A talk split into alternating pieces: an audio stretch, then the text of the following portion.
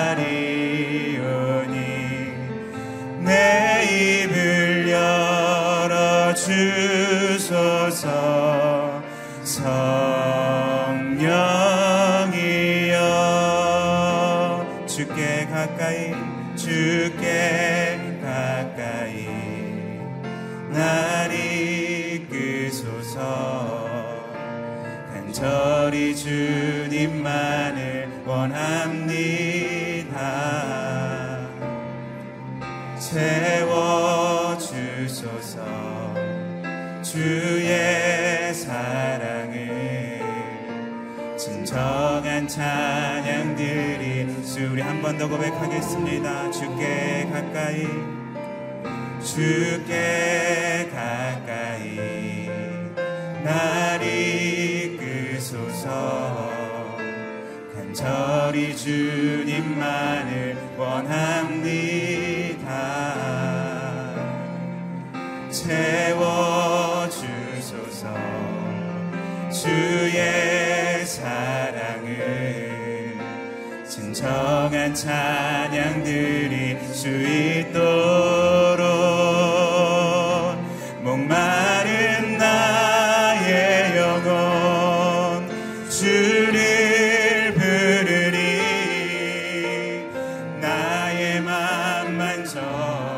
주소서. 주님만을 원합니다. 더 원합니다. 나의 마 우리 한 번 더 고백합니다. 목마른 나의 영혼 주를 부르리.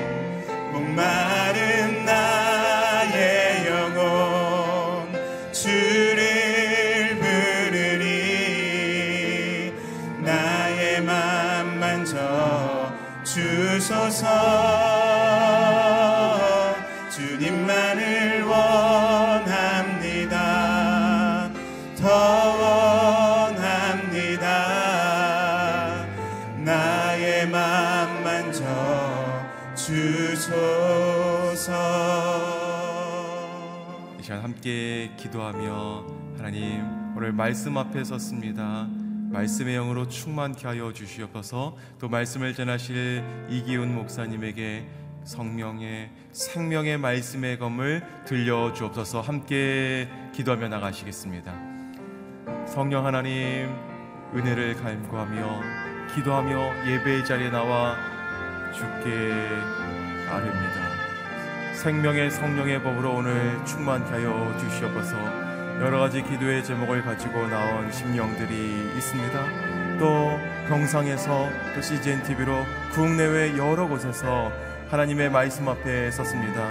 말씀의 생명의 검, 능력의 검, 회복과 위로와 능력을 주시는 하나님을 만나고 경험할 수 있게 하여 주시옵소서 말씀을 들고 다니시는 우리 이기훈 목사님 주의 영으로 충만케 하여 주셔서 선포되어지는 말씀 하나하나가 사건이 되고 기적이 되고 예수님께서 원하시는 바 닫혔던 눈들이 열려지며 닫혔던 귀가 열려지며 닫혔던 심령들이 살처럼 부드럽게 되는 역사가 있게 하여 주시옵소서.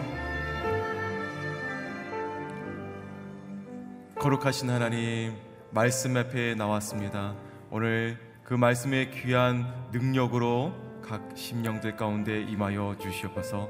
여러 가지 이유로 병상에서 국내외에서 시즌으로 드리는 모든 성도들도 동일한 은혜의 역사가 성령의 충만함이 그곳 가운데 임하게 하여 주시옵소서.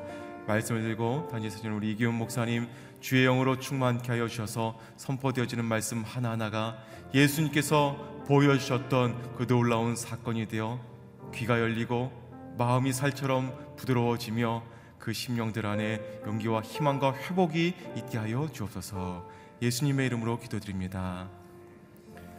오늘 하나님께서 주시는 말씀은 마가복음 8장입니다.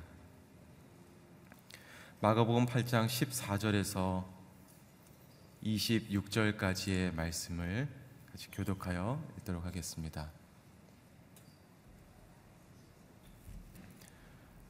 제가 먼저 14절 읽고 15절 여러분이 읽고 교독하여 읽겠습니다.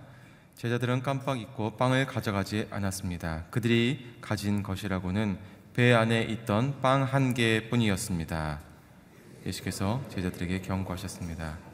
조심하라 바리새파 사람들의 누룩과 헤롯의 누룩을 주의라.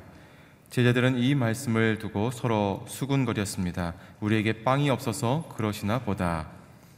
그들이 수군거리는 것을 다 아시고 예수께서 말씀하셨습니다. 왜 빵이 없는 것을 두고 말하느냐? 너희가 아직도 알지 못하고 아직도 깨닫지 못하느냐? 너희 마음이 둔해졌느냐? 너희가 눈이 있어도 보지 못하고 귀가 있어도 듣지 못하느냐? 기억하지 못하느냐? 내가 빵 다섯 개를 오천 명에게 떼어 주었을 때 남은 조각을 몇 바구니나 거두었느냐? 그들이 대답했습니다. 열두 바구니였습니다. 내가 빵 일곱 개를 사천 명에게 떼어 주었을 때는 남은 조각을 몇 광줄이나 거두었느냐? 그들이 대답했습니다. 일곱 광줄이었습니다. 예수께서 말씀하셨습니다. 너희가 아직도 깨닫지 못하느냐? 그리고 그들이 베세다에 갔습니다. 사람들이 보지 못하는 사람을 데려와 예수께 만져달라고 간청했습니다. 예수께서 그 사람의 손을 잡고 마을 밖으로 데리고 나가셨습니다. 예수께서 그 사람의 눈에 침을 뱉으시고 그에게 손을 얹으시며 물으셨습니다. 뭐가 좀 보이느냐? 그러자 그 사람이 쳐다보며 말했습니다. 사람들이 보입니다. 그런데 나무가 걸어 다니는 것처럼 보입니다. 다시 한번 예수께서 그 사람의 눈에 손을 얹으셨습니다. 그러자 그가 뚫어지게 바라보더니 시력이 회복돼 모든 것이 분명히 보게 됐습니다. 함께 했습니다. 예수께서 그를 집으로 보내시며 말씀하셨습니다. 마을 안으로 들어가지 마라. 아멘. 오늘은 영적 시력을 회복해야 말씀의 의미를 압니다. 이기훈 목사님 말씀 선포해 주시겠습니다. 할렐루야. 우리 새벽마다 우리의 기도를 들으시는 하나님을 찬양합니다. 믿음으로 선포하겠습니다. 능력받는 새벽 기도, 응답받는 새벽 기도, 성령을 체험하는 새벽 기도, 하나님의 음성을 듣는 새벽 기도, 믿음대로 될지어다. 아멘. 이 새벽 기도에 특별히 하나님의 음성을 듣는 좋은 기회가 되길 바랍니다. 하나님이 네 가지 통로를 통해서 우리에게 하나님의 음성을 들려주실 텐데 첫 번째는 말씀이죠. 어, 매일마다 주어진 본문을 통해서 하나님이 지금 내가 어, 당면에 있는 문제들을 어떻게 해결할 것인지 또 내가 어떻게 살 것인지에 대해서 말씀을 하실 것이고 또 여러분이 기도하실 때 하나님께서 말씀하실 것입니다. 따라서 내 필요에 대한 기도 내용만 다 간구하고 가지 마시고 어, 하나님 이제 내게 말씀해 주십시오. 그러고 몇 분 동안 침묵하면서 하나님의 음성에 귀를 기울이는 것 절대로 필요합니다. 또 찬양을 할 때 찬송 가운데 하나님께서 우리에게 말씀하실 때가 참 많습니다. 특별히 위로와 격려와 또 소망을 주시는 말씀 아, 이, 이런 하나님의 음성들은 대부분 찬양을 통해서 우리에게 들려지지요. 또 하나는 여러분이 하나님께서 직접 여러분의 마음이나 생각에 주시는 때가 있습니다. 열려, 열어놓고 하나님이 우리에게 주신 음성에 늘 귀를 기울이고 그 음성을 듣고 순종하는 삶이 될 수 있으면 좋겠습니다.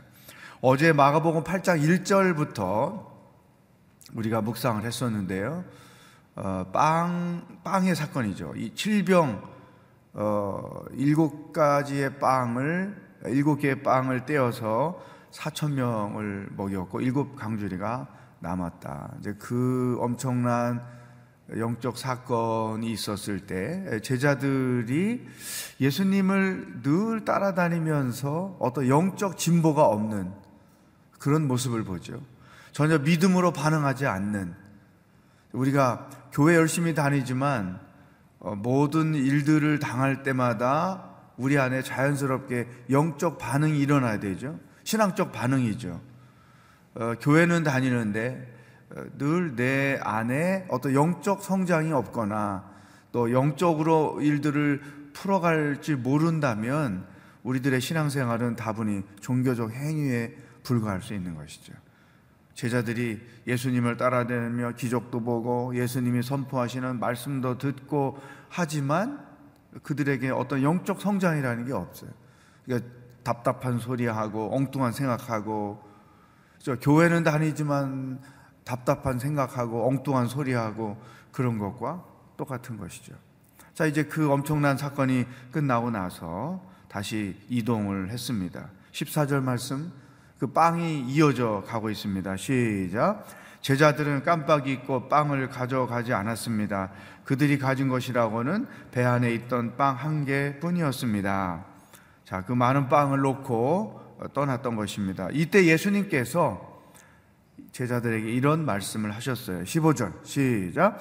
예수께서 제자들에게 경고하셨습니다. 조심하라. 바리새파 사람들의 누룩과 헤롯의 누룩을 주의하라. 이렇게 말씀하셨더니 제자들은 어떻게 이해했을까요? 16절 시작. 제자들은 이 말씀을 두고 서로 수근거렸습니다. 우리에게 빵이 없어서 그러시나 보다. 예수님이 왜 그 남은 빵 안 가지고 왔느냐고 우리들에게 그것을 책망하시나 보다. 이렇게 이해한 거예요. 그러자 예수님이 17절, 18절에 이렇게 응수를 또 하셨습니다. 시작. 그들이 수군거리는 것을 다 아시고 예수께서 말씀하셨습니다. 왜 빵이 없는 것을 두고 말하느냐? 너희가 아직도 알지 못하고 아직도 깨닫지 못하느냐? 너희 마음이 둔해졌느냐? 너희가 눈이 있어도 보지 못하고 귀가 있어도 듣지 못하느냐 기억하지 못하느냐. 자 오늘 우리에게 주시는 첫 번째 말씀 여기 있습니다. 영적 무지를 깨어라. 15절에서 예수님이 바리세파 사람들의 누룩 헤롯의 누룩을 주의해라. 누룩이라는 것은 그 이스트죠? 부풀리게 하는 거죠. 밀가루 반죽해서 넣으면 이제 그게 이렇게 부풀어지잖아요. 여기서의 누룩은 어, 악한 영향력, 어, 빠르게 확산되는 악한 영향력. 다시 말하면 이 바리세파 사람들의 누룩은 어제 보았던 것처럼 시비를 걸고 시험을 하고 하나님의 뜻을 거스리고 정죄하고 판단하고?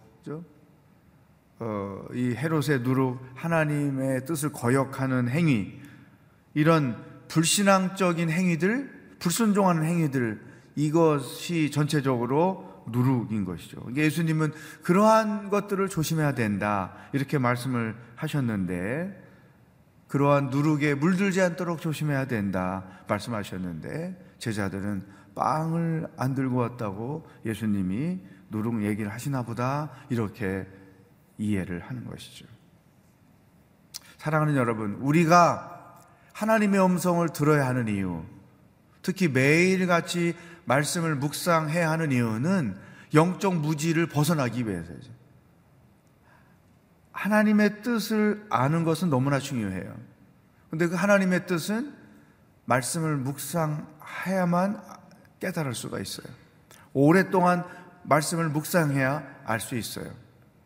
우리가 평생 신앙인으로 살면서 가장 주의 깊게 해야 될 일이 하나님의 뜻을 헤아릴 줄 아는 거예요. 그 하나님의 뜻 안에는 내 인생에 대한 하나님의 계획도 담겨져 있어요. 그 하나님의 뜻과 하나님의 계획을 알면 신앙인으로서 이 땅을 사는 것이 얼마나 가벼운지 몰라요. 왜냐하면 내가 겪는 고난, 내가 겪는 삶의 어려운 여러 가지 일들을 영적으로 무지한 사람들, 제자들과 같은 사람들은 단순히 고난으로만 보고 어려움으로만 보고 운명이라고만 생각하고 재수가 없어서 그렇다고 생각하고 운이 안 좋아서 그렇다고 생각하고 이렇게 판단하고 사는 거죠. 그러다 보니까 영적 무지한 사람들은 상황에 얽매이기가 쉽고 환경의 지배를 받기가 너무나 쉬워요. 왜?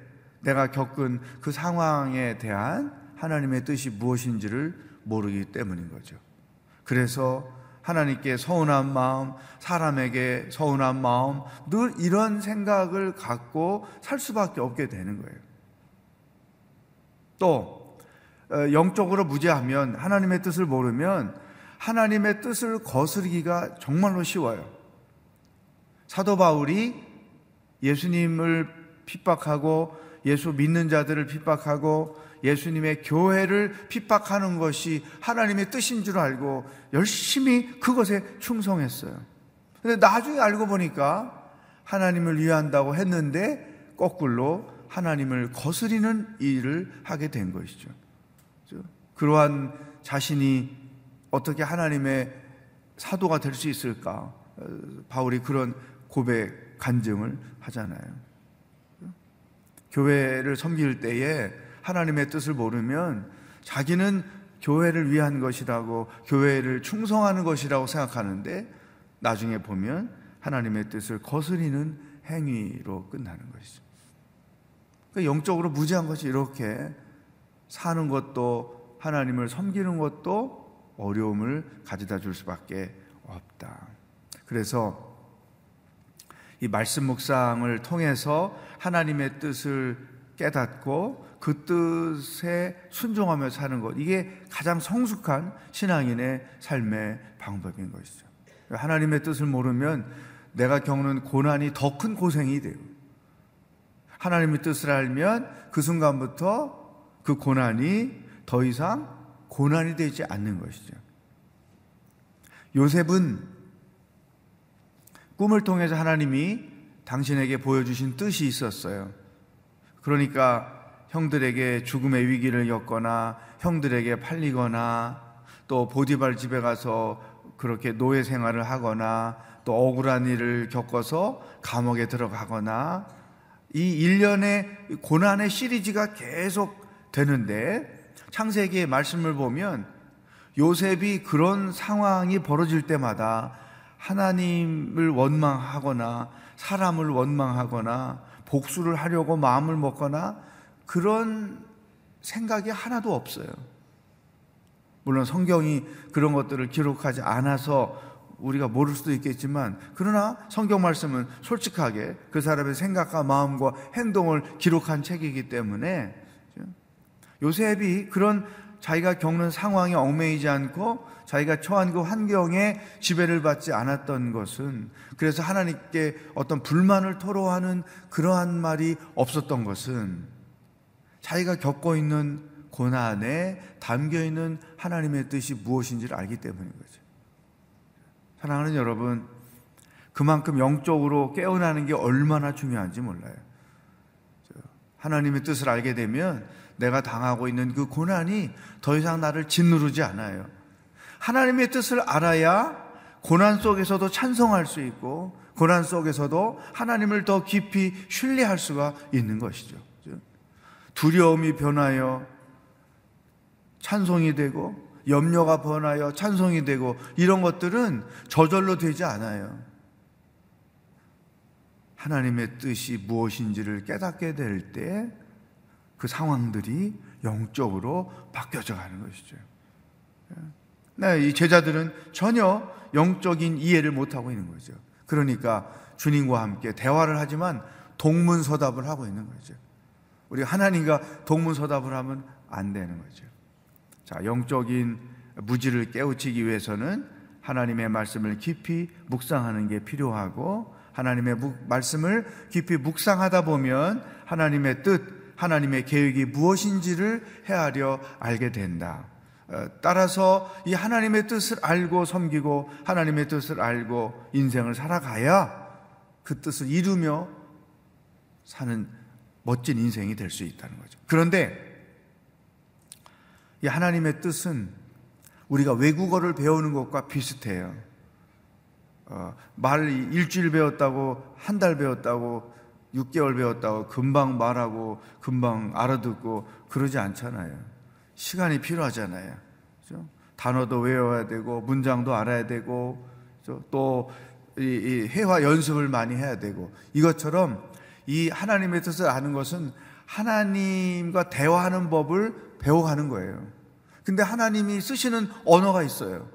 우리는 우리의 언어가 있지. 그 하나님의 뜻을 알면 하나님의 언어를 배워야 되잖아요. 미국 가서 잘 살려면 영어를 배워야 되잖아요. 그것 똑같은 거죠. 시행착오도 겪어가면서 말씀을 묵상하면서 내가 겪게 되는 일들에 대하여 하나님의 뜻이 무엇인지를 판단도 해보고 어떤 때는 잘못 이해해서 반대 뜻을 알게 되고 이런 시행착오를 겪어가면서 하나님의 뜻을 분명하게 헤아릴 수 아는 능력이 생겨나는 것이죠. 여러분, 예수님이 보실 때 이 제자들이 얼마나 답답 하셨겠어요. 엉뚱한 소리만 자꾸 하고 알아듣지 못하고 그러니까 우리 하나님 안에서 믿음 생활할 때 하나님을 답답하게 하면 안 되는 거죠. 너는 지금 예수 믿은 지가 몇 년인데 아직도 이게 뭔 뜻인지 모르느냐? 뭐 이렇게 하나님께서 생각하실 수도 있잖아요. 물론 그렇게 하시지 않지만 하나님의 뜻을 알고 알아차리고 그 뜻에 순종하며 사는 자가 되는 것이 필요하다. 그래서 이 새벽마다 기도하고 말씀을 묵상할 때 그러한 하나님의 뜻을 헤아릴 줄 아는 능력이 어떤 레벨이 자꾸만 높아질 수 있기를 축복합니다.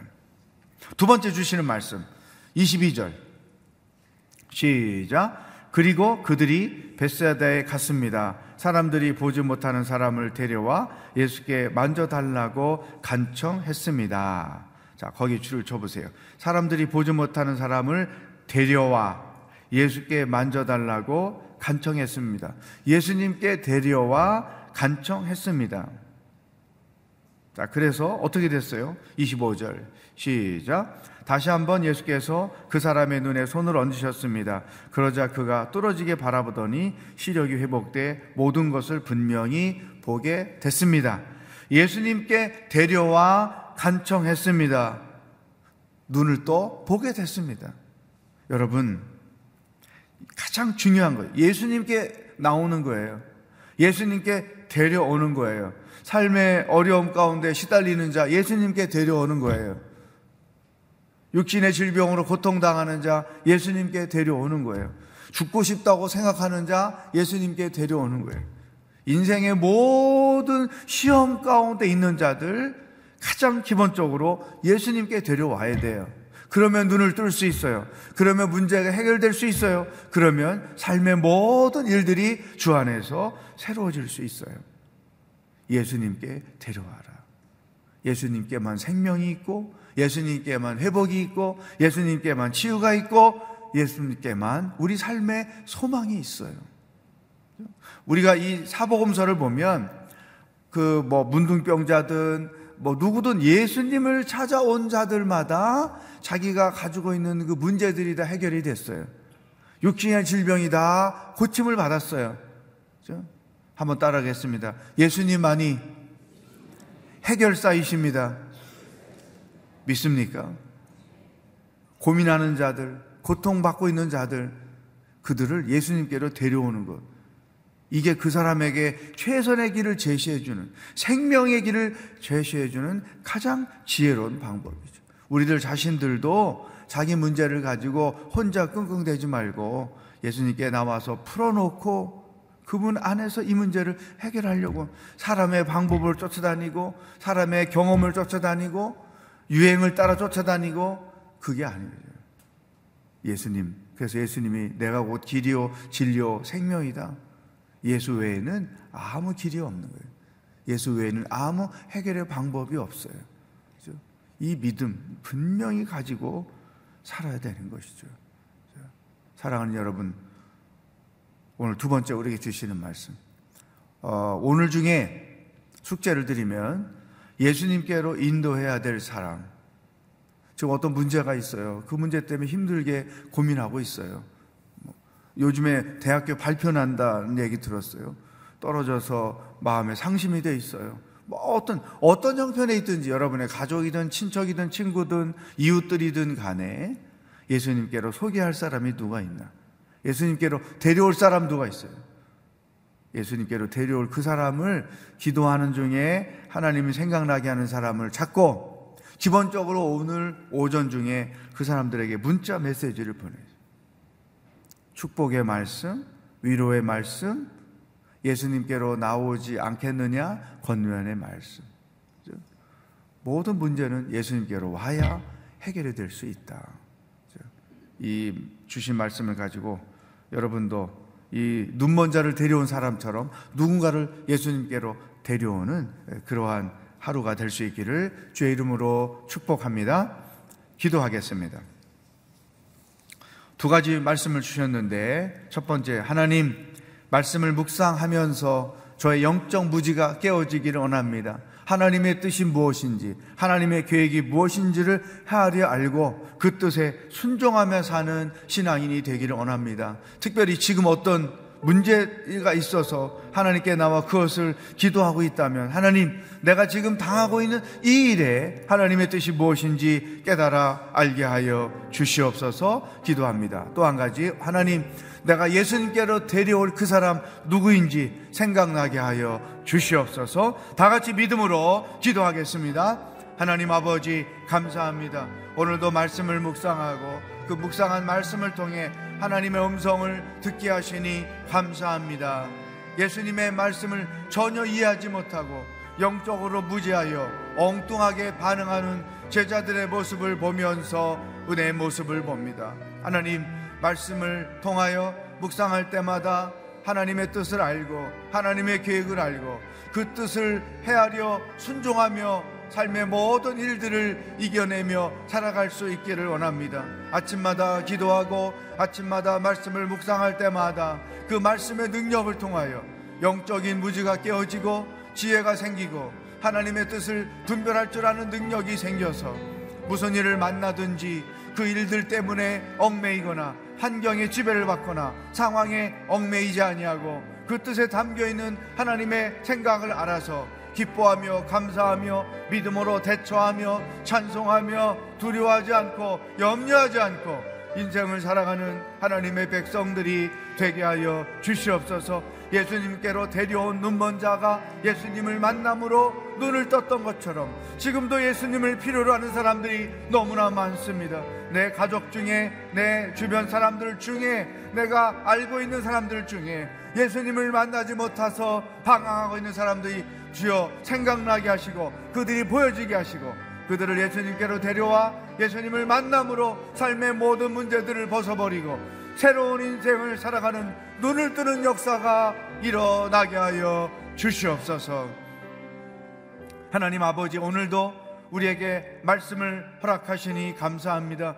우리들의 영적 무지가 하나님의 말씀을 통해 깨어지기를 원합니다. 매일매일 묵상하는 말씀을 통해 하나님의 뜻이 무엇인지 분별할 수 있는 능력이 세워지기를 소망합니다. 인생 여정에 겪는 다양한 일들을 사람의 일로만 판단하지 말게 하시고 그 일들 가운데 담겨 있는 하나님의 뜻이 무엇인지를 알아서 그 뜻에 순종함으로 일생이 하나님의 뜻을 이루며 사는 여정이 되게 하여 주시옵소서. 하나님, 예수님께로 데려왔던 눈먼 자가 눈을 떴듯이 내가 예수님께로 데려와야 할 사람이 누구인지 생각나게 하시고 보여지게 하시고 오늘 중에 그들을 예수님께로 초청하는 사랑의 메시지를 나눌 수 있도록 감동하여 주시옵소서.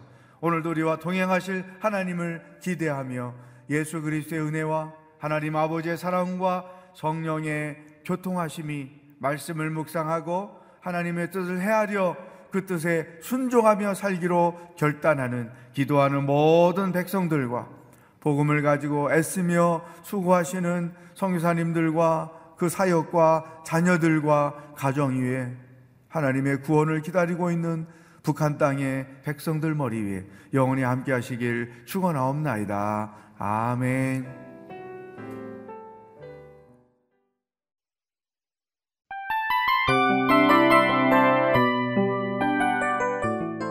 이 프로그램은 청취자 여러분의 소중한 후원으로 제작됩니다.